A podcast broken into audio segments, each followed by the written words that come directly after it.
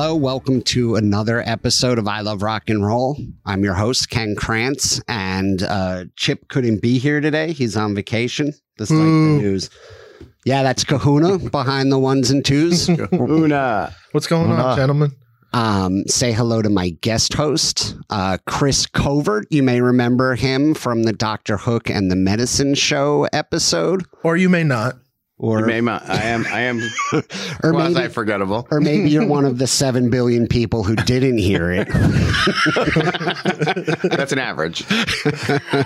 we don't. We don't go. We don't go to China. So Yeah. there's what six right there. We're big in uh, we're big in Brussels. I know that. There's somebody that downloads every episode the second they come out. That I'm super curious. Oh, I thought you meant the vegetable.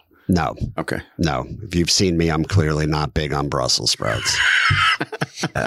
but Chris, you were nice enough to bring in a special guest. Why don't you introduce him for us? Well, since this is a bringer show, so we showing up with a guest. and we are here. Yeah. we are here. We showed up at the at another at a different studio. We're at Studio Two. Yes. Is that what we're calling this? Studio Two? Yeah, pretty much. Why not? Right? Yeah. Um, I brought a, a friend of mine. Uh, he plays a little guitar. Uh, Bobby Bandiera, Hi, kids. a local and worldwide legend. Right. And um, In my own mind, you're you, you're definitely a legend. I mean, you've people have t- told me that. you've, you started. You know, we know you like in Japan. Um, okay. How, how come no, nobody comes to see me here then? It's the traffic. it's traffic. It's a long, it's a long drive. This could double as a cheap trick episode, also. um, no, Bobby, you've got your resume is the real deal. You you played, and by the way, I get all my information off the internet. So Yeah, yeah, yeah. If I if any of it's wrong, don't don't. No, no, it's okay because I've seen, I've seen a lot of stuff that's wrong. Uh, uh, apparently, I'm, I'm worth a million dollars, Yeah. and I wouldn't be here. No, I was going to say worth a million you were worth a million. Weed. I wouldn't be here. Um, you were lead guitar for Southside Johnny and the Yes. Asbury Jukes Yep, for yep. twenty something years. Yeah, yeah, yeah, Uh, touring guitar Yeah. with Bon Jovi. yeah. Blind anchovy. Yeah, yeah. um, the Bobby Bandiera Band, Yes, and uh, I, I've I've worked with Dave Edmunds. I've worked with Graham Parker. I've worked with Darlene Love. I've worked with Gary Bonds over the years, and I only because I'm old is is why I work with all those people, and my career is so long right. because I'm old. Just your career is long. Well, I hear talk- I hear we'll things about guitarists. We'll talk about that later. I, you know, I ran on a bathroom wall. I was hung like a tuna can. I never touched bottom, but I raised hell on the sides. So I don't, I don't know if you're going to fit that in here somewhere, but That's going to be the name of the episode. there you go. that might be the name of my next album. I never touched bottom, but I raised hell on the sides. Speaking of nice. albums, you came out with your first album in '91, I think so. I, I think it was 91. Yeah. but you started playing it like six at 16, right? Uh, I was got my first guitar at 13 and I, I st- stuck myself in the basement, never came out. Where's Bob? He moved away, I think. no, he's not in the basement practicing. And I started playing nightclubs at 16, three years later. Um, friends of mine, older friends of mine, had a band, Home, and they they bought a club in Belmar called DJs, and I played there with them last night, just for shits and giggles. But uh, yeah, I, I- started working. Uh, I remember my mom saying, "It's you're you're not going to finish high school. You're 16." I said, "Nah." Well, my father was like, "Well, how much you making working in clubs with these mamalukes?" I said, "A thousand bucks a week." They said, "Viola, Phil and Viola, my mother and father. He's making more than both of us put together. go, go!" And there I went, and I'm still going, Still going. still going, still going. Went. And so you grew up. Uh, you grew up on the Jersey Shore. Yes, yes, and and all the nightclubs from uh, Cape May to I don't know whatever the last exit on the Parkway is. Yeah, all, all these places on the Jersey Shore, Dodds in Orange, uh, DJs, uh, Dunes Till Dawn in Margate City, and every place in between. Yeah. Every place in between. But it's been a fun ride. Uh, I'm not done yet. so there's still, I'm, I'm sure, a few more clubs that I'll that'll have me. So that was you were pretty early on when you were like, "Oh wow, I can do what I love and make money." 'Cause- uh, y- you know, at that point, I didn't know that uh, it was that enticing. It- at that point, all that I cared about is learning the right chords and, and trying to sing. And, and I guess in a couple of years, 13, by 15, I was pretty good playing guitar and, and all my friends were like, you got to hear this kid. You got to hear this kid. You got, and then 16, three years later, my neighbor, who was the keyboard player in the band Home, he says, I'm going to bring Bobby around because we need a guitar player. Their, their guy was leaving the band. Well, how old is he? He's, uh, he's 16. it's, it's not going to work because we're going to be playing nightclubs. Oh, no, no, we'll figure something out. His brother's older than he is, and he's got an ABC card. We'll have him borrow his ABC card, but I, kn- I don't look anything like my brother. Thank God they didn't have a photo picture on, Yeah. on the thing at that time. But yeah, I jumped in, jumped in, started playing, and and and there it went. It uh, how much could I make doing this? You could you you could do pretty good for a 16 year old kid, uh, even a 20 year old kid doing this. And as luck would have it, it it, it plugged me in to things that were bigger and better over the years. Uh, here I am in Cats on a Smooth Surface, uh, 1980, 79, 80, and playing the Stone Pony. And the summer of 81, who comes in the door? But gruesome string wiener, uh, Bruce Springsteen. Bruce Springsteen. And hey, uh, Bobby, how you doing? I said, yeah, I'm all right. He says, you mind if I come up and play a song? I said, you're Bruce, right? He says, yeah. No, of course not. Of we'll, course. we'll try to I squeeze wasn't, you in. I wasn't Fine. sure who he was at the time. Never met him. You know, I, I I've heard of him.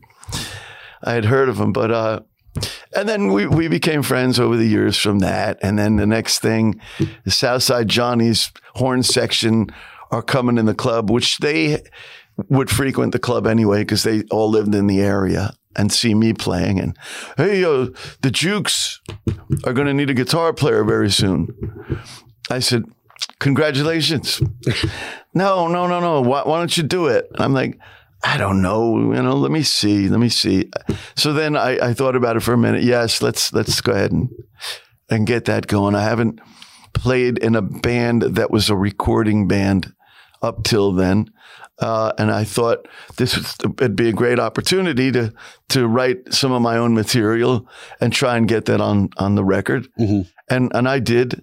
Uh, and then uh, one thing after the next that got plugged into uh, uh, Graham Parker. Uh, uh, that got plugged into Dave Edmunds, you know, all from other people that I was meeting. It, that networking, you know, meeting people. You play my gig, I'll play your gig. You meet this guy, you meet that guy, and and all of a sudden, your reputation is getting around as, as a, a good guitar player and a singer, which I was still trying to be. I don't know that I was, but uh, it, it, it- opened some doors and it, and it was lucrative up until probably a week ago. explains explains what you're doing here. That's why I'm here. I told you, if I had a million dollars, I wouldn't be here. I wouldn't listen if I had a million dollars. I wouldn't be here either. I'd be doing a I'm happy. podcast called "Watch Me Spend a Million Bucks." Watch me smoke a million dollars. I would I wouldn't listen because I don't think I'm ever going to have a million dollars. Anyway, uh, Chris and I are friends, and he says, "Come on, let's do the show." What are you doing? I said, "I'm sleeping."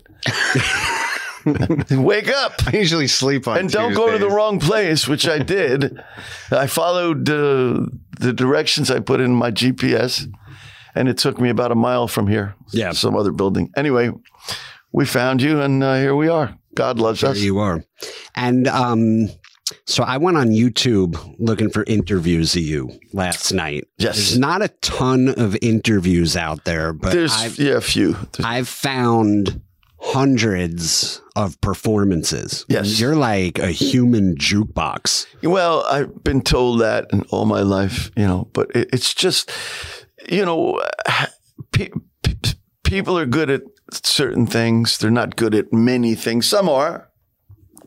But music was always so dear to me that it, it anything I've heard and come across would kind of stick in my head. And I, I'm like, get out, get out, get out of my head.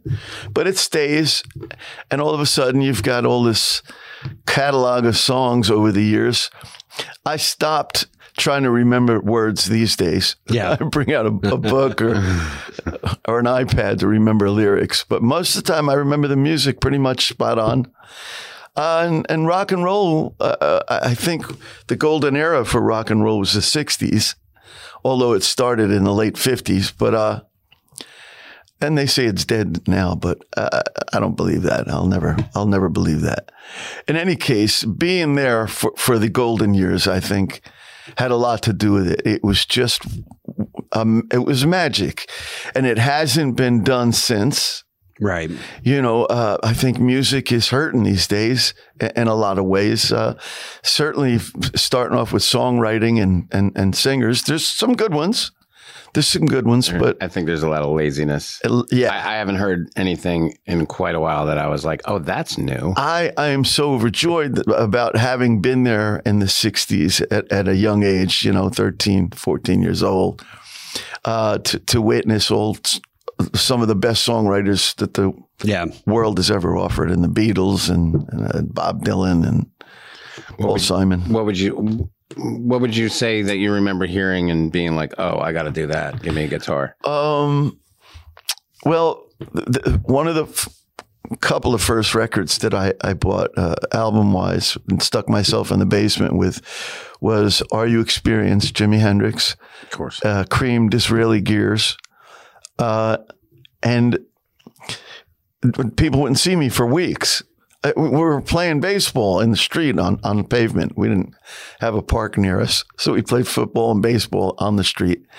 I, I said, oh, it's just right down the stairs here. You could have knocked on the door. I would have come out. But uh, That's like me listening to Richard Pryor in the basement. I'm, Yeah. I'm going to learn this whole act. Yes. Yeah, you go. yeah, yeah. yeah, that's where we start, right? You know, you gotta you gotta start somewhere, and if you're smart enough, you you make it your own. You know, but you got to start somewhere. You got to be influenced by something or someone. So, you know, the Beatles and the Stones and Jimi Hendrix and Chuck Berry and Young Rascals uh, were all being played on on the radio. Uh, WCBS AM radio Mhm. was was the radio that was popping when I was a kid, uh, and they played everything, and it was great. It was great, but uh, it's fond memories growing up. Girl across the street, is was your mother and father going to leave the house soon? I said, "Yep." Around seven o'clock, come on over, wash my hair. So she'd come and wash my hair and and other things that I won't talk about. You're back. My back. my Um, do you remember the first time you heard one of your songs on the radio? uh, that was fun. That was fun. Um, I had a single from a uh, independent label, Turnpike Records. Original, very original. Anyway, uh, they put out a single uh, for me, uh, "Come On Caroline," and WDHA had played it, and I, I, I was on a tour bus, and I was with Southside at the time. Uh, and we were coming into town, and, and it came over the radio. I was like, everybody said, "Hey, there's your song on the radio." I said, "It's it's, it's pretty crazy, right? Hearing it." I, yeah, I was overjoyed, and I thought, "Oh, now everybody else is going to start to play it," and they didn't. I had one or two friends at WNEW in New York, and they had played it a, a good handful of times. But it's who you know, and it's you plug in that way, and de- depending on how much buzz there is about some stupid kid playing the Stone Pony. Who cares? You know, it- but That's a pretty big you, deal. you got to go. You got to get your start somewhere. And and And back then, it was hard. It wasn't like networking now when everyone's on Facebook or yes, Insta it was. or You had, whatever. back then, you had to get in your car and go there. and, yeah, you know, write them a letter. write them a letter, try and get them on the phone. No, we won't be back for two years. Okay. yeah, yeah. Show up, get turned away, come back, All show that, up, get all turned that, away. All You that. had to go to the phone in the kitchen on the wall. hmm hmm Rotary. hmm Did you have a rotary? All that. yeah, of course. Yeah. But that, that was all fun. I mean, uh, like I said, uh, you meet guys along the way that can further your career as you're helping them further their careers. Although I stuck with Southside for 26 years and forgot about my career, and I thought to myself, uh, what about me? So, I mean, and then the older you get, the, the less any record companies want to know who you are because Right. they want to know that you've got some youth and Yeah. you've got some power to, to do this for a while if they're going to get behind you. Right. You know, you don't walk in as a 35 year old guy and think that you're going to take over the world. But Isn't it funny though? Because you get all that experience to the point where you're you can blow a college kid out of the water, yes, and yes. they care about the look. They care about the, image. they, yeah, sure enough. Uh, it all starts from the song. It all does start from the song, but I don't know. It's all about the bass. I, I I don't understand that song, why that became such a big hit, but, but it's, it's, it's for the kids. And she was a kid when she sang it. Right. I don't even remember the artist, but kids buy records. Yep. Kids buy records. So, uh, and now that that's kind of obsolete, you know, Yeah, what's a record? you you make a song now and you, and you you put it out on the internet and you can't do that because you're never going to be able to make a disc and sell it from the disc Right. Right. you know uh, so everybody gets it for free now you know uh, but it you know it is what it is you keep doing what you do because you love what you do i keep writing i keep playing you know uh, uh, you're not going to keep me down Yeah. Well, it's almost like it's almost like the 50s again, where just in terms of um in the 50s it was all singles on jukeboxes. Yep. Nobody cared about albums. yep And then the Yeah. 60s albums started outselling singles The and, and the al- yeah, the LP became very important, but we've sort of gone back to now with Spotify and all the streaming, it's almost Yeah. like just a global jukebox again. yeah, yeah, And, yeah. and you're back to it's good in some ways and it's not as good in, in other ways. Uh, I mean, back then uh, in the 50s into the early 60s, the big band era guys who were branching off to rock and roll, Chuck Berry. Chuck Berry was a, a big band era guy Mhm. that decided at, at some point he was just going to make his own records.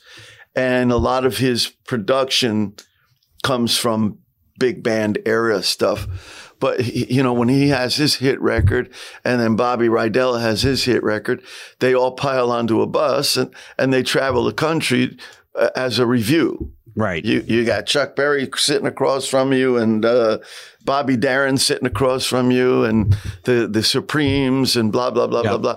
That must have been a blast. That must have been a blast. I wish I was part of that, but.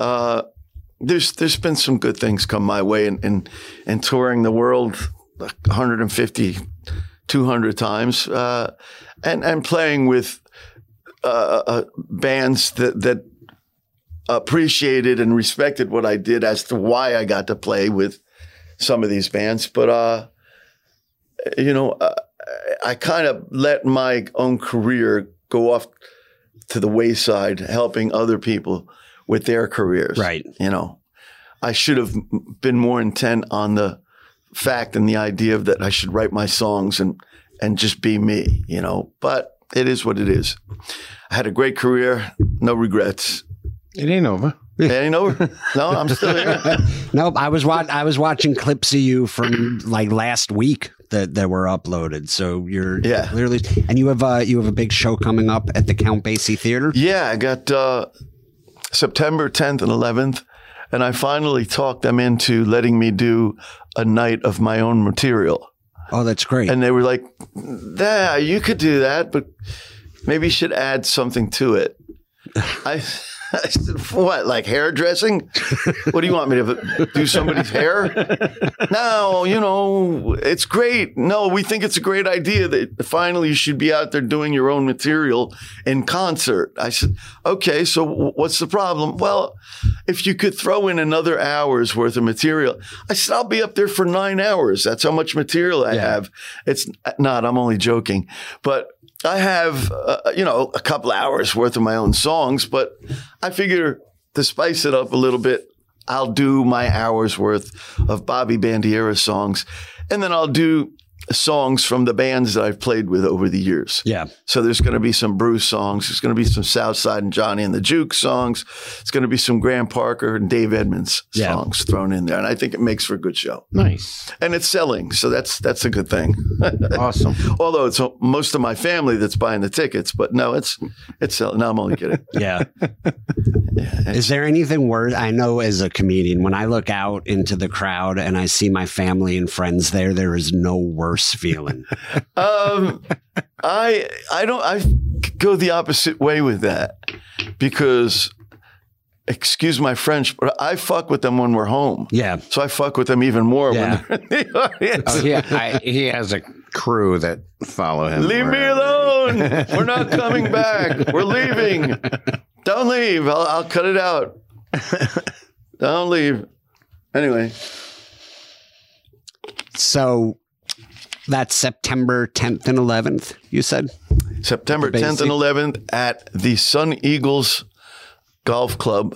Oh, in Eatontown. It, yeah, it's a Basie sponsored Oh, show. very cool. Yeah. Yes. Awesome. Yep. Holds 500 tickets, so get out there and buy your tickets. I think it's selling well, but there may be a few left. Get them before they go. All that. And is, is it both nights, uh, your music and then Yes. an hour covers? Yep. That's great. Yeah, yeah, yeah. Now, is this the Bobby and uh, the Bandiera band? Or- Yes. uh, okay. Bobby Bandiera band. Uh, the, the pick out of uh, local guys that I've played with over the years that I think would be appropriate for this this setting, my songs, and there's going to be a full three piece horn section, a couple of girl singers, uh, Jillian McCoy and Leon Holmes. Uh, a key- keyboard player, two guitars, bass, drums, Holy shit. and then The uh, Bobby Express. there's The gonna Holiday be- Express. There's going to be a couple of guests that come in, you know, a couple of keyboard player guys that, that come in, friends of mine. Not, uh, co- not covert, I hope. Uh, I think, I I think was I was almost going to be like, yeah, I'm going to this, but he, he told me he's got a melodica. He'll play it from the audience. but, you know, yeah, he could be part of the show. Be part of the show. Just don't give him a microphone. Play whatever you want. I watched you. Uh, one of the songs I watched you do last and I watched you do Baba O'Riley Oh. with a female violin player. Yes. That was unbelievable. Those songs are fun uh, because of the orchestration. You, you, you, you're at liberty to have a violinist, and if you know one that's good enough, which I know a few in the area, uh, you could get away with doing that song. Yeah, because that can't be an easy song to cover. Yeah. That- that's got to be an easy song to It's- come off not sounding good. It's it's tough because you got a, a, a, a when he recorded it, the Who, uh, Pete Townshend, it was a, a C, uh, keyboard a sync synchronized keyboard part that went throughout the whole song, and you had to kind of learn that in order to stick to the chord changes that would happen in the course of the song. I don't know exactly how they did it, but live, uh, I couldn't let the keyboard player sequence the the keyboard and and leave it at that. He actually had to play so that if it went left or it went right here a little bit, you just follow and, Right. and fall right in. And yeah, but I think the band's always done a good job over the years, the last several years that I've been doing that song and, and pulling that song off. Um, there's been a couple of Who's songs. Uh, Love Reign O'er Me was another one. I, I I saw Eddie Vedder do it at a an awards show covering that Who song, Mhm. and I was like, oh, holy shit. Yeah, it can't be an easy song. Man, it's it's unbelievable. I'm going to give it a shot. So I started doing it, and people. Did you lock yourself in the basement again? I, of course, I did. Years later, though, it's only for like an hour to learn it, not Yeah. ten. Right. so, so actually, no, that's not true. That's that song's pretty intricate.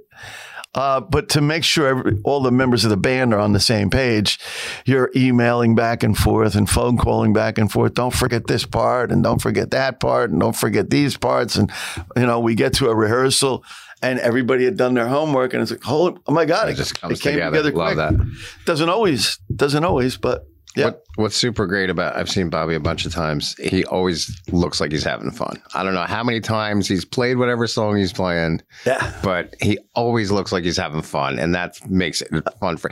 You've seen comics do their Yeah. bit for like ten years, and Yeah, and you they know look when like they're walking not having it. fun. right.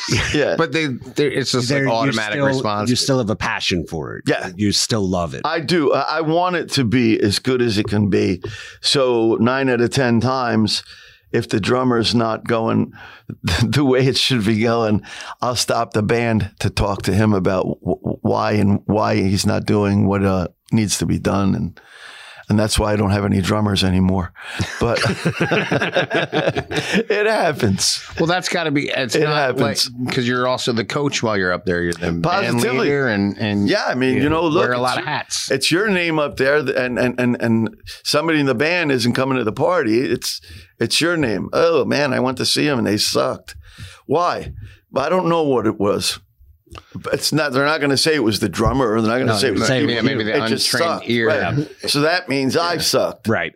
Right. So, and I suck, but you know, but you're having fun. That's, come out, that's- come out and see for yourself and make your own decision. So yeah, I wanted to ask you that. So because you see this, you see this with comedians too. So you go from you're playing stadiums with what's what's more fun for you, Um, like anonymous side guy at a stadium show, you know, playing to a hundred thousand people, or your that's not- band, your nah, guy. that's that's not as much fun. yeah, That's not as much fun. You're going to get the opportunity to open for some guy that's got 60,000 people in front of you. And, and really, if you're not the main act, they don't give a, a rat's ass who you Yeah. are.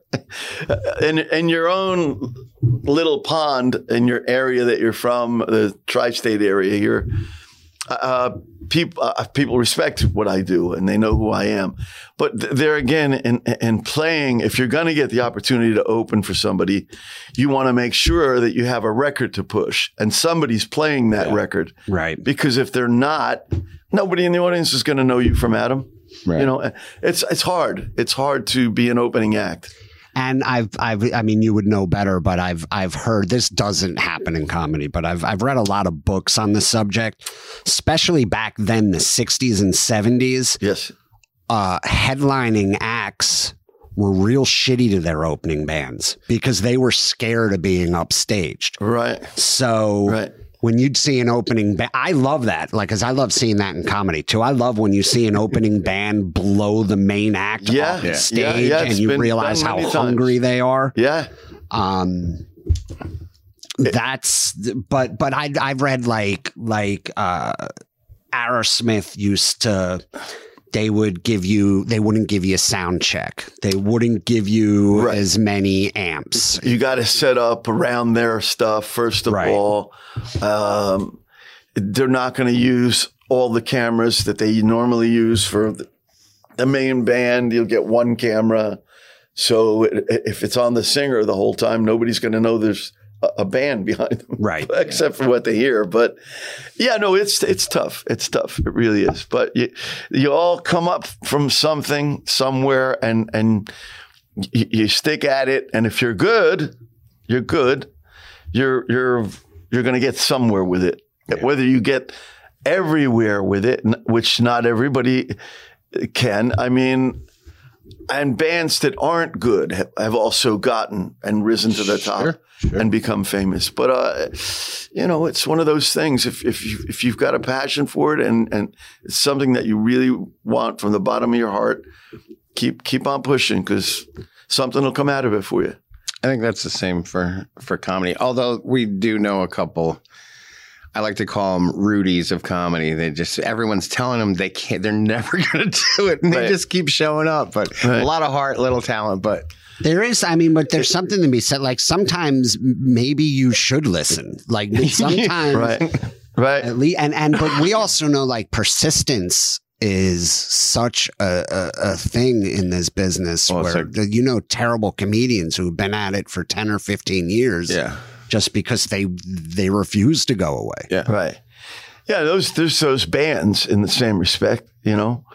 But the the worst thing i- i- is going to see a concert and the opening act giving it their all and nobody cares and you're like, "Oh god, I feel for these guys. I feel for these guys." How how is that making them feel that they're not even being acknowledged by the audience? yeah. And nine out of 10 times, you're only playing to maybe a quarter of the house. Right. Sure. They're People aren't in the yet. room Yeah. to see whoever it is that's opening up. But yeah, it's, it's tough. It's tough. But, uh, you know, I, I, I, I, knock on wood, am lucky that in the, the tri-state area here, I, I'm doing pretty good. And my phone is always ringing for work. And I, hey, you, you want to play here? I don't have time for that now. Let's check back in the fall, uh, which is good. Knock on wood. Yeah, hell yeah. And I'm still working. Uh, uh, do I be? do I want to be working that much anymore? I mean, I used to work five nights a week, but I can't sustain five nights a Yeah, week. these are long, Your voice late nights. just and- yeah, it just doesn't hold up. I'm good for two nights, and then I need a night off before I do another two nights. Sure. and that works. Four nights a week is good. And and most guys, I, I think that are still doing it out there. Uh, you know, uh, uh, work by that rule of thumb. They need a they need a night or two off in between. You have to. It's draining physically and uh, can be mentally. and well. and touring, it's not like you're you're going up the road to another place. You're going to a different country, so Yeah. you're going to a different time zone, and it beats you up, and it. Sure. But it's it's all fun. It's all fun. Touring, uh, you know, is not as shiny and new uh, after I've done it so many times. Uh, but it, it's still fun to go back and see some of the places over the years that you've enjoyed being in. And uh, I, uh, if I get to do it again, great. If I don't get to do it again, it's fine with me. I'm hanging out uh, at home. Outside of uh, the good old U.S. of A., what's your favorite country to play? Hmm. Hmm. England's always been great. You know, uh, Southside's always done well there. Got a good foothold there, and and and he'll allow me to sing a couple of songs, and then he'll allow me to sell sell my records while we're on tour there. And Oh, that's cool. I remember one time though, I get a phone call from his manager. Uh, you know, John's a good guy. I said, uh oh, here we go. Yeah. Uh, how many records? Because I had a new record out at the Yeah. time. How many records do you plan on bringing with you to sell? I said, probably about 200. 200? He says, Do you think you could sell them all? I said, Oh, yeah. He says, Well, I'm going to have to ask you to not do that. Uh, I said, Why? He says, Because I'm trying to push my artist. I said, Well, he's already said to me, Feel free to sell your records. I have to intervene. I have to say, No, don't do that. And it put a rift in our relationship. Yeah. I said, But other guys in the band who are making their own local records are allowed. They're only selling 10 or 20 records. I said, Look, I'll take you out to dinner if I could. You let me sell my records. Yeah. Now he, he he he got all uppity about it, and I said, okay. And uh, I didn't sell my records here, but I've done it, be, you know, on other tours that I've sold. that's too bad Records. where it's like these corporate guys get stuck in the middle. Like you're Yeah. you're you're talking the Southside. Yeah, He and we're you buds. know Southside doesn't and he's care gonna say to me, it. "Yeah, man, come on, bring your bring your records and do your thing," you know. And at some point, you'll be coming over here on your own. And um, but you know, when I heard that, I was I was, eh, it's the same. Uh, the managers always Yeah, yeah. seem to get in the way, and We have a corporate guys, like you say. There's kind of an unwritten rule, like because I have merch, and I if I'm opening for somebody, I'll always ask if it's cool. Right. and then the follow up because I don't want to undersell them. So whatever they're selling theirs for, I have to at least match. You can't Right. just go, "Well, mine's a dollar." Right.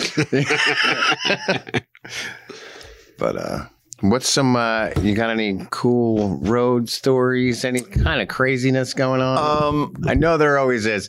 You can say whatever you want. cool road stories. between the three of us. cool road us. stories. Uh, oh man, they're bad. They are bad. I don't know if you can use any of this, and you probably won't want to, but I'll put it out there. People like a little, you know, a sneak peek behind the curtain. What's going on back there? Well, What's up? I joined the Jukes, and I became uh, the the trumpet player's roommate because we were doubling up on the road at the time. And uh, on the tour bus one day, I, I had expressed to the rest of the band at, at when I was 19, I was as much into joking around as the next guy or, or not. But I, I I was one of those guys likes a joke. Uh, I remember renting a house down the shore because I was playing down the shore a lot. 19 years old, um, and I had my girlfriend with me, and in a house of uh, eight other people who were nine to fivers, and that were happy that they could rent their house for the summer, be on the beach at eight in the morning, Yeah. because they knew, knew they had to go back to their job on Monday, Right. But they could come back on the next weekend and have fun like that. And I- so I'm in this house, uh, and a friend of mine, a very good friend of mine, not that good, but a very good friend of mine, you know, he, he- we were uh, kooky and, and doing our thing uh, at, at the club. Uh, on any given weekend night, uh, Friday, wake up at Saturday morning, and I, wouldn't wake up till 10, 11 o'clock because I was working till 1.30 in the morning, and then, you know, partying a little bit after. I wouldn't get to bed till four. In any case, uh, I wake up and I wake my girlfriend up, and I say, "Honey, let's check the house to see if there's anybody else left, as everybody may have gone to the beach already." So my best friend's in the next room, passed out cold, Quaaludes, I'm sure, bourbon, whatever. Uh, and uh, is that camera on? so, so I didn't have anything on except for a pajama top. Then I walked into the room and, and I said to her, I said, I'm going to go wake him up. And she's like, What are you going to do? I said, I'm going to wake him up. so his head is hanging off the side of the bed and his mouth was wide open. And I put my dick in his mouth and he started choking. And between that and her, her Well, screaming, we've all been there. Oh my God, he just stuck his dick in your mouth. Ah, you mother. and he, uh, I, I had to run and lock myself into the bathroom because he wanted to kill me. Yeah. He Really? called I that. Yeah, imagine he that. took offense to that. Imagine that. He must have thrown every piece of furniture and shoe at me as I was trying to run down the steps. And I finally locked myself in the bathroom and was trying to knock the door down. And I, I had to wait till he calmed down after about 20 minutes. And I it was safe to go out. And I walk out and he's laughing. And he's laughing and he's like, you know, there's karma, right? I said, I'm willing to take the risk. I could, you know, look, it happened. Nothing we can do to change it. And and we're going to live the rest of our lives with it. I still see him. I see him. I gotta Come tell you, that- we'll meet for dinner. That is not what you expected. Not the story No. I was expecting. I, I Yeah. thought maybe somebody farted on stage or something. But Well, wow, no. that guy. That's a risky move with Quaaludes in the house too. yeah. yeah. Yeah. Well, I Were, was, were, were Quaaludes the greatest drug of Oh all my time? Or is that just in my head from Oh the one my time God. I tried it? I don't want to advocate drugs, but oh my But God. But they're they don't they lost the recipe. Like Quaaludes, Yeah, no, are, they, they're were, they, they, they, they put them off the planet. I did one in the '90s. I did one of those lemons, like Yes. they talk about Yeah, yeah. in Wolf of Wall Street, Yeah, yeah. and it was everything that that movie cracked them up to be. Yeah, oh Like, yeah, it was- positively. You ju- it just makes you. Well, I don't even want to go there, but yeah, it relaxes you. You could be who you want to be, and I laughed my ass off. you could for, like, joke 10 how- however hours. much you want to joke. You could put your dick in a guy's mouth. A guy's mouth. I don't think this is the drug for me. like, uh, That's where that's maybe where I would have been like, um, I'll switch to coke. Is that a side effect? well, he did send me a note like five hours later. Can you do it again? All right. So for the people He listening who were who it's on a napkin. maybe Here. getting upset, they they were all he was all right with it.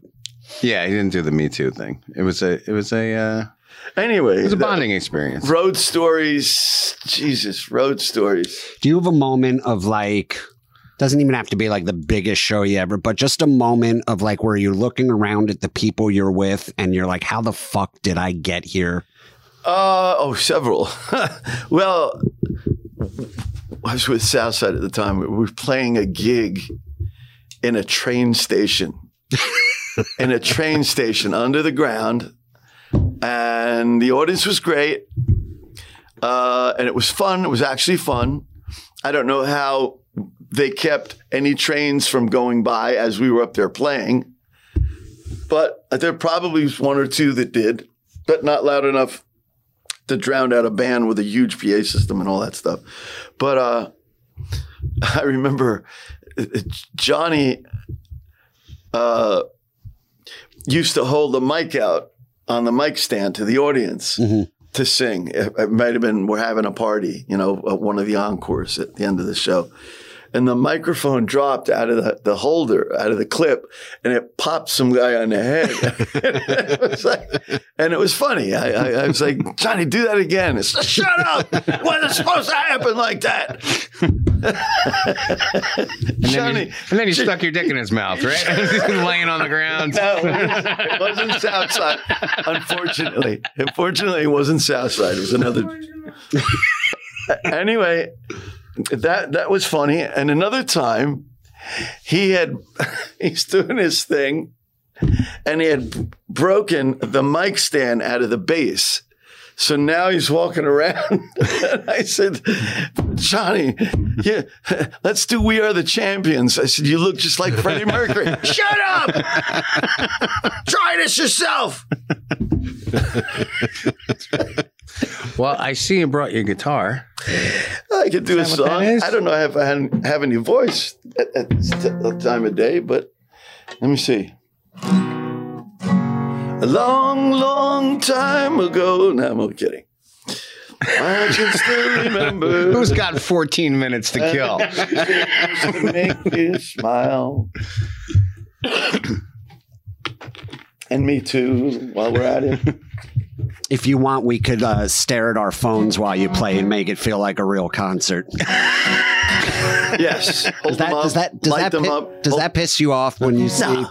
Oh no! When you see somebody like Oh, I, just on the phone. I was watching a video their of you last night as you were playing Yeah. like wild horses or yeah, something. yeah, yeah, yeah. And some guy was just standing there staring at his phone the whole time, talking to his buddy, like Yes. completely unaware that he's at a show. Yeah, yeah, yeah, yeah. Does that infuriate It- as it- Look, comics? if they were all doing it, it, I, it would. oh, I'd, that's all I see when I'm on stage. Yeah. It can be a Yeah, you hundred see their people face laughing, light up. Yeah. and you see one Yeah. person, one person like that. And I, Yeah. Well, at least I have the, the, the luxury of having an instrument to, to play over them Yeah. in, in Yeah. that degree, in that in that regard. Uh, where you guys, if you're not speaking, you're seeing that, and it's like, hey, that's insulting. Yeah, dis- Yeah. distraction You know, is comedy's Yeah, it's enemy. distracting. Uh, uh, I wrote a song during COVID. I hope I remember all the words.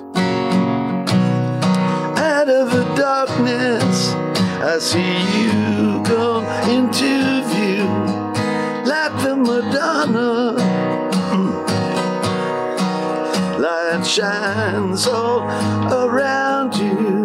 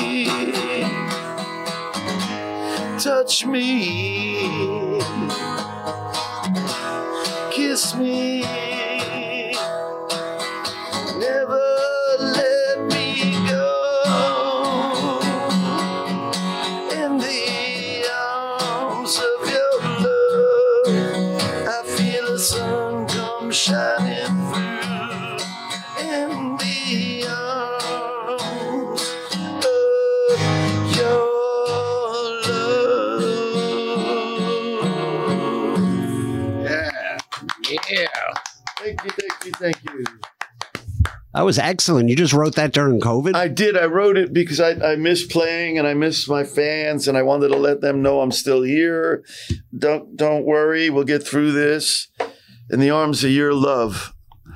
And uh, when I played it the first time, everybody walked out. what? No, I'm Oh. not kidding. Like you're a stranger to that, Ken. Oh, no, I'm that. I'm used to.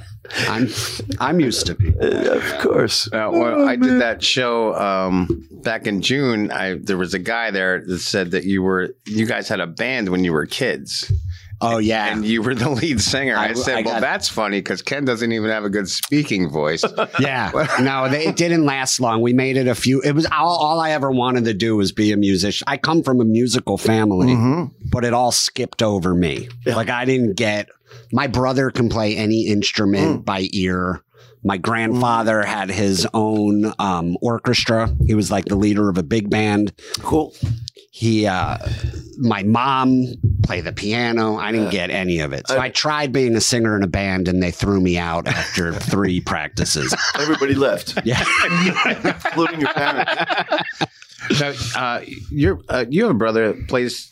Uh, My brother, Frank. Frank plays drums. Frank, uh, we, we play. He's two years older than me, and we'd be down in the basement uh, playing uh, Foxy Lady or or uh, Sunshine of Your Love, and the f- uh, plaster'd be falling from the ceilings. We'd be getting yelled at by the, the the landlord of the house. God damn it, kids! My father's like, "Look, you got to calm that shit down because we're going to get evicted here."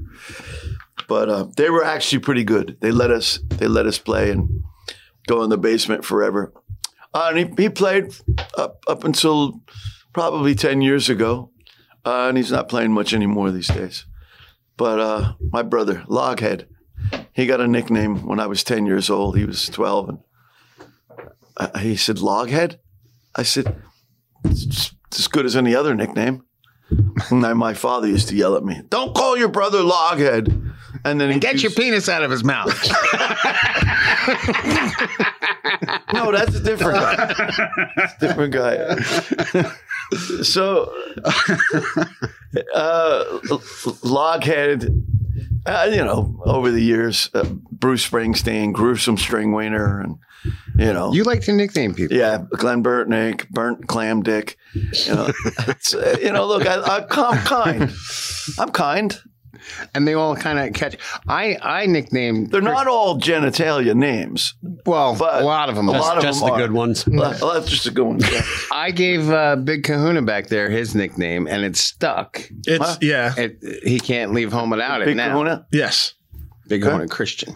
I I love that. I, honestly, out of all the nicknames I've had, it it kind of it's So it's it's the one. it's the best. Have you ever had to come close to uh, punching anybody out for a nickname? I did. Really? Yeah, Really? I did one time. Uh, it wasn't really a nickname, as someone just called me the N word straight to my face, and I just knocked him out. but but uh, but that'll do it. Yeah, I, hey, I'll never call you nice again. Bless you. Bless you. ay, ay, ay. So I I got to imagine it's so it's got to be tough like it is in comedy on some levels when when your peers are your friend when your friends are your peers Yes. and then all of a sudden you see them you see them rising really fast. Yeah. Um, but I got to imagine you're 14 or 15 and, and you're learning to play the guitar, and somebody comes to you and says, You're still going to be doing this 40 years later. These are all the things you're going to do. Yeah. Like you, you'd sign that deal in a heartbeat, right? Like, Positively. d- Positively. But that's, as a kid, that's what you're thinking. I saw the Beatles on Ed Sullivan. I'm going to get there one day. yeah, and it doesn't happen. but but I did play the Ed Sullivan Theater quite a few times with whomever, right. Which is, which is good. Which is you're good. standing on the same same stage as But but even even those that sing and play as good, if not better, than those that have made it right. in, in, in that that sense. Uh, you know, you got Bruce and you got uh, who- whoever, you know, the Rolling Stones, and uh, you know, uh, they were just me and you, and they were our age. Right. They were uh, kids that, oh, this is fun. I want to do this. I heard, I saw Elvis and I saw a clip of Elvis and I heard Elvis's records. That's what I want to do. Shut up and you're going to school. Uh, but, you know, it's when it's your passion and it, it's your heart that, that's telling you, you gotta, you gotta give it a shot and go for it. Uh, and then there's some instances where you're like, I should have listened to my mother and become a lawyer Yeah. but you know, very few. right. I'd say like out of a, a million, like uh, at least half a million times. you know, Not- very few. You know, but uh, no, no, music's been good to me, and I really, I really am thankful that uh, I, I, I'm doing okay where I am sitting here with you guys uh, and, and and doing an interview about my life and but uh yeah I, I feel fortunate. I feel fortunate. I feel fortunate that I, I've gotten to do some things. Uh, I was asked to to put a band together to be the house band at a fundraiser at the White House uh, Eunice Shriver had uh, Special Olympics that she was raising money for, and she was totally about be, getting behind it and, and making sure that these people had their own Olympics. You know that that are not are not like you and I. Uh, yeah, I'd love to do that uh, and be part of it. And then who's walking in and out? Eric Clapton's walking in, and BB King's walking in, and uh, Stevie Wonder's walking in, and to walls. oh, sorry, I couldn't help it. I couldn't help it. uh, uh, Tom Petty's walking in, and some of those things. You know, they say that you never want to meet your idol. yeah. You know, you never want to meet your idol, uh, and and and s most of the time, I think it's true. I was sitting there backstage, uh, waiting to go out to rehearse for a show that we were going to do for Special Olympics that was going to be televised on the White House lawn in a tent, and so so many celebrities were going to come, and so many celebrities donate to, and blah blah for Special Olympics. In any case. I look up in the hospitality room behind the stage, and everybody had gone to the stage except Eric Clapton and me. Yeah. And I'm like, oh shit, it's Eric Clapton. And, and he's over there getting a cup of coffee. I said, hi, Eric. He looked at me and goes, I was like, oh, okay, that's where this is going. so I Oh. go, I go out on the stage and we do our first song. Uh, bells will be ringing. Um, and there's a house band and there's artists. There's Jon Bon Jovi. There's Eric Clapton. There's Sheryl Clark Crow. And uh, we were doing, we were rehearsing the show and the order of, of that the the songs that were going to actually be played during the show. Uh, and that was first, that song. Eric's song was next. So uh, we get done, and I had a guitar solo in the song. And I'm kind of blowing smoke up my own ass, but whatever. we, we, we end the first song, and he, he comes over to me. He's got his guitar on and his wire he's going to plug into his amp. Hey, he says, uh, do you know if this is going to be the, the order that the show is going to run? I said, yeah, that's the first song. You're the second song. Well, how the fuck am I supposed to follow what you just played? And I was like, Wow. excuse me? I said, well, I used to lis- listen to you. That's how I learned how to play, listening to your records in my basement. Disraeli Gears. And he goes, oh, bullshit. And he plugged in. and that was just one of the, the, the, the times I could remember that kind of an, e- elated me and, and thinking, wow, I, I am somebody. Yeah. Yeah. I am somebody. I'm, my idol's giving me a compliment. Um, okay, so the next time we do the show is a couple of years later, and Stevie Wonder and BB King are on the show, and uh, BB King comes into rehearsal, and it was a huge auditorium and a huge tent, and you could see them entering the room as we're on stage rehearsing the songs that they're going to play, the songs that everybody's going to play. But I'm watching BB King walk down the aisle, and he gets up to the stage. I stop the band. I said, uh, "Mr. King, it's BB." I said, "Okay."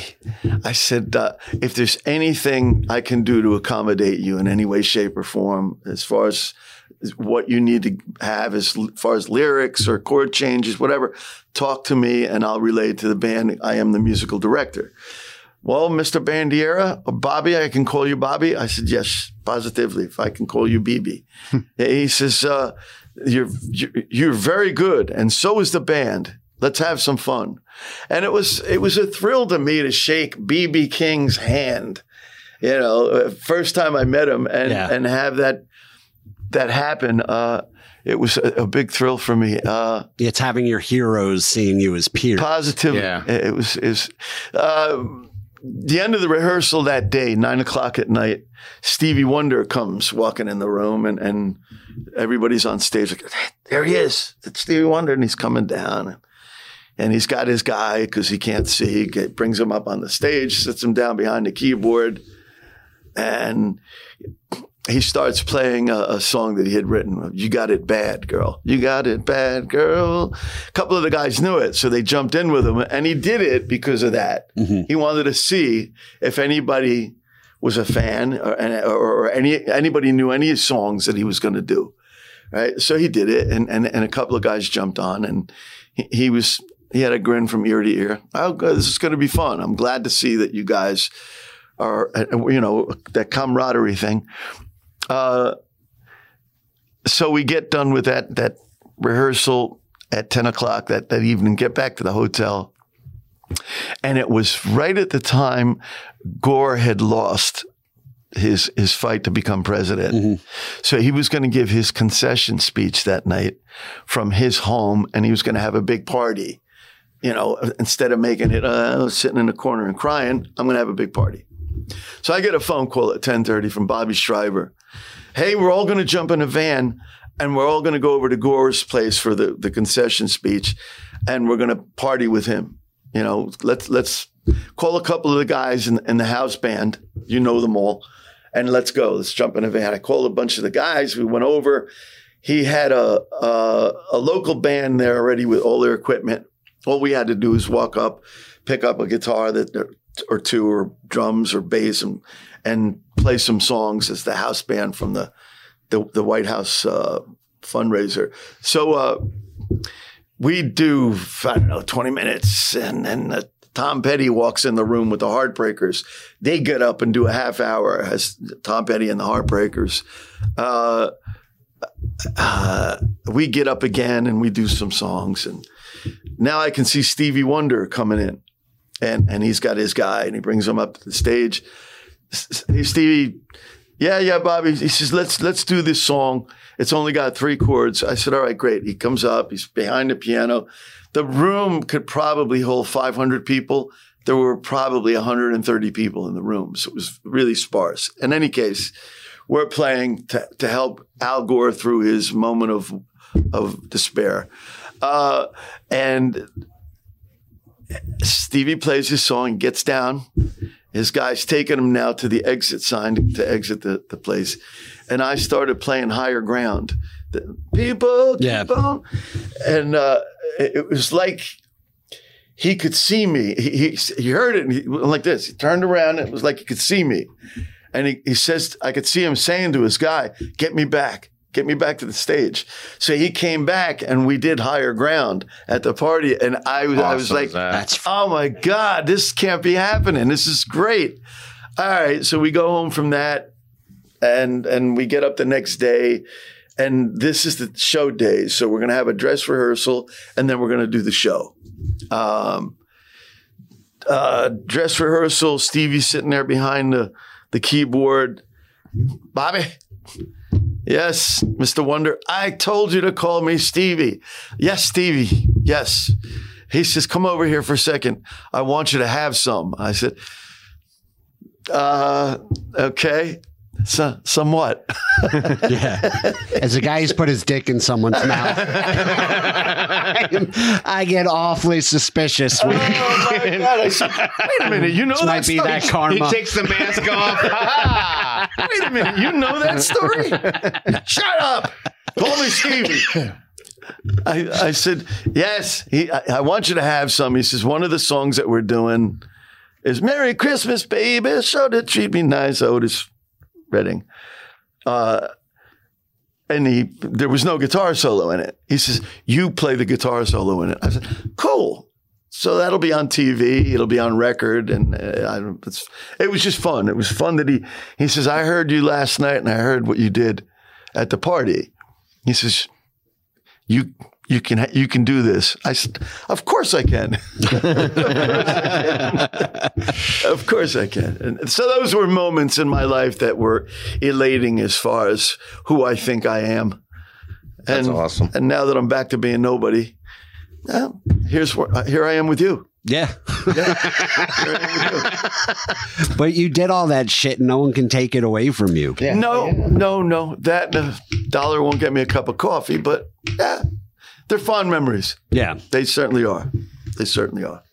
Good stories to tell the grandkids. Yeah. Daddy, uh, Grandpa, who's Stevie Wonder? Ah, never mind.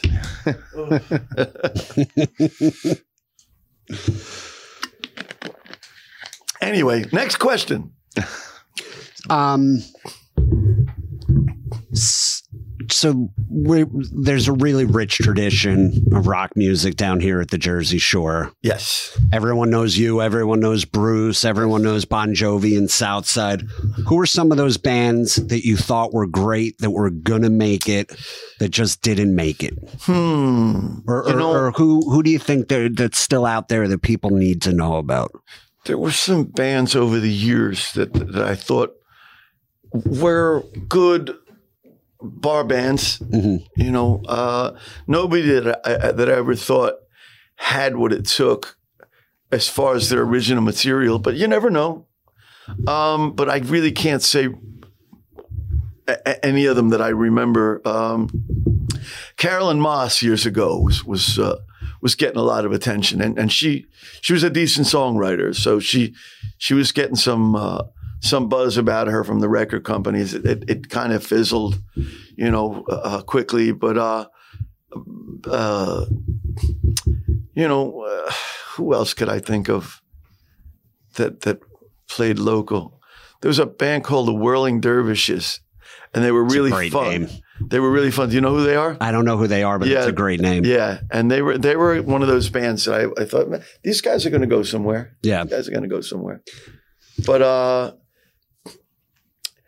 I, you know, uh, all the bands I saw coming into the Stone Pony, which was kind of my my home base, they were recording acts, so they had already made. Yeah. You know, uh, Joan Jett was coming through. Elvis Costello was coming through there. Huey Lewis and the News was coming through there. Um, but then I hooked up with Southside, so now I was one of those as well, as a songwriter, as a performer in the band. And but uh, hmm, First time you saw Bruce, did you know that he was going to be huge? I the first time I saw Bruce was at a, Stone at the Stone Pony at one of my gigs. So I I heard his name. I I, I knew that it was just a good songwriter. I think Rosalita was being played lots and lots, and I remember that hearing that. What year do we think this is? It's probably 1979, you know, and then a couple of years later, he meandered into the pony, and that's the night I met him. Right. Hi, Bob. I'm Bruce. You mind if I come up and play a song? And and that, was fun. Uh, the the room became electrified. People, you know, clustered around the stage when he when he took the stage with us, and and it was that's something I'd never experienced. People uh, uh, screaming at the top of their lungs for a guy that they idolized. And he, he had a couple of records out, so Yeah. we, they knew who he was, and he was doing well. He was really doing well. Um, uh, um, and it was a good experience. It was, it was like, wow. Yeah, I want to. This is what I want to happen when when I walk up on stage to hear that kind of response from the audience, and it has here and there. Uh, except playing with these other guys, it was more for them. Like I backed Southside for Right. so long, and I backed Dave Edmunds for a couple of years, and uh, Kind of feel like you lost your own identity kind of, somewhere in the. kind of feel like you lost your own identity. I better get back to who I am and and, and concentrate a little more. And I did. So you don't want it to start feeling like a job. Right, right, right. I, I want to be into what I'm doing. I want to be into. I want to be part of the songwriting, whoever I'm with. Right. Uh, but I did release a, a song that I'd written initially uh, back then. I think it was by 78 or 79. Come on, Caroline. And that's the song that they were playing on the radio here and there. But, uh, you know, it, it, it's all been a fun time. A, a, a- back, looking back on it, it's, I wouldn't change a thing. Nice. I have a a I have a similar story to your Springsteen story. I was doing a club in up in New York, and I was about to go on.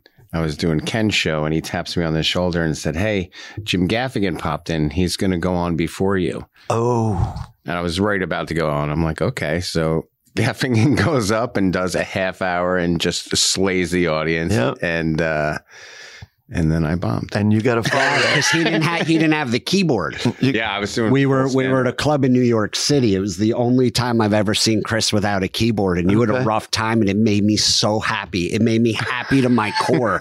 I was like, "Yeah, motherfucker. I was following Gaffigan. yeah, listen. Everyone's got to follow Gaffigan in the city. Took that keyboard away from you. It was like cutting. Uh, what's his I didn't do face's that like bad. cutting Samson's. But I you did give me that look. You didn't do that bad. It's a good try. Uh, I've been waiting years to to see you do okay. That fuck, he always kills with that keyboard. I've said I've, I've said this many times on record. You're the only. I've yet to get out to see you. I've I've, I've been tried to go a couple of That's times. well, we're we're industry people. We're working on the yeah, same we're nights. on the and- same nights. yeah. I'll, I'll get out there to see you. And you work with a keyboard. Yep. So big part of your act. Uh, I do a couple Bobby Bandiera songs. a couple of Bobby songs. I saw some of your CDs at the show too. and I'll never. He got he got for. Southside's permission. Yeah. I'll never see the money. For. Yeah, he ripped me off. Go ahead, just take it.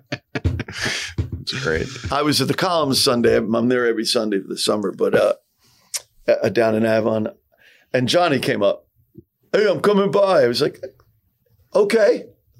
Don't sell any CDs. Had dinner. he came in, and and it was crowded, and and here we are in COVID, and and everybody's wondering and thinking if they should be in the room to begin with, but.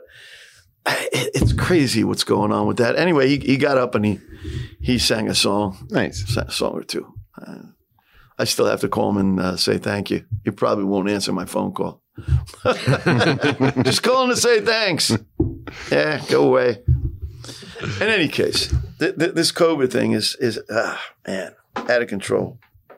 Out of control. Was it was tough for not performing and not being able to work jokes out or Yeah, any, man. any bits out for a year. Oh man.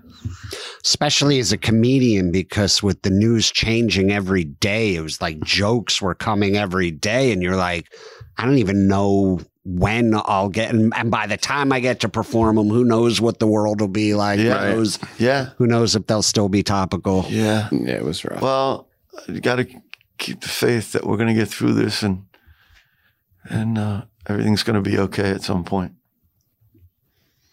So, Amen. Well, I think um, I think we're just about out of time. okay. But Bobby, thank you so much You're welcome, for agreeing to do this. Thank you for doing a song. You're welcome. Go out and see Bobby you at Sun Eagle Suneagles in Golf Club. Eatontown, September 10th and 11th. Correct. Which night is Bruce dropping in? Because I'm going to go to the other night because We are going to do Jungleland. I don't I don't need to hear all those fucking stories in between. So I'll text him. Bruce, want to come and sing Jungleland? You mean the song I wrote? yeah. Uh, no, Bob. Thanks, though. And anyway. uh, every Sunday? Every Sunday at the Columns. Awesome. Every Sunday at the Columns. I'm at a Deal Lake Bar Company every Thursday, acoustic. And I've been hanging with my buddies on Monday nights at DJs. As long as I don't go back to a room with somebody sleeping with their mouth open, they'll, they'll, have, they'll, have, me, they'll have me on the stage. well, this is So- this is all right in our backyard. So let's Yeah. let's plan a night and go Abso- see him, abso- Cool. Absolutely. For Great, sure. man. And Chris, you got you have a you have a show coming up at the Count Basie. Yeah, I'll be at the to- I'll be at the Vogel, headlining the Vogel, and I'll be there with KP Burke. Very, very funny KP host Burke. of American Loser, who Yes. we did our episode on Oh, Mark, Mark. David Chapman on. Absolutely. And um, uh, Brian O'Halloran is going to host that show from Clerks. He- Yeah. He's in town filming Clerks 3. I'm a little Right, salty. saw I, wasn't asked, but well, that's Yeah. all right. Well, I had you on the, the week before. Oh, that's right. You had me at Come the VFW. Come on. I'm You're just more I'm- of a VFW act You than know a I'm Brian. theater. I'm kidding. That's I'm, uh, I'm breaking your balls. I'm going to come out to that. that's going to be on the 21st. Yeah. 21st at the Vogel. I'm going to be out there for Come that. on down. Kahuna. Anything? Anything going on you want to promote? Uh, nothing currently. Uh, it was just awesome to sit in on another amazing episode of I Love Rock and Roll.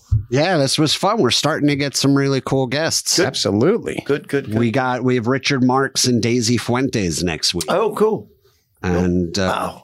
Man, she was killer back then. I don't know what she looks like now. she still looks Still she, she still looks great. I just read Richard Marx's autobiography. It was one of the wildest for a guy that had no there's like no sex or drugs or scandal in it. It was still I I burned through it in three days. All the stories were so great. Wow.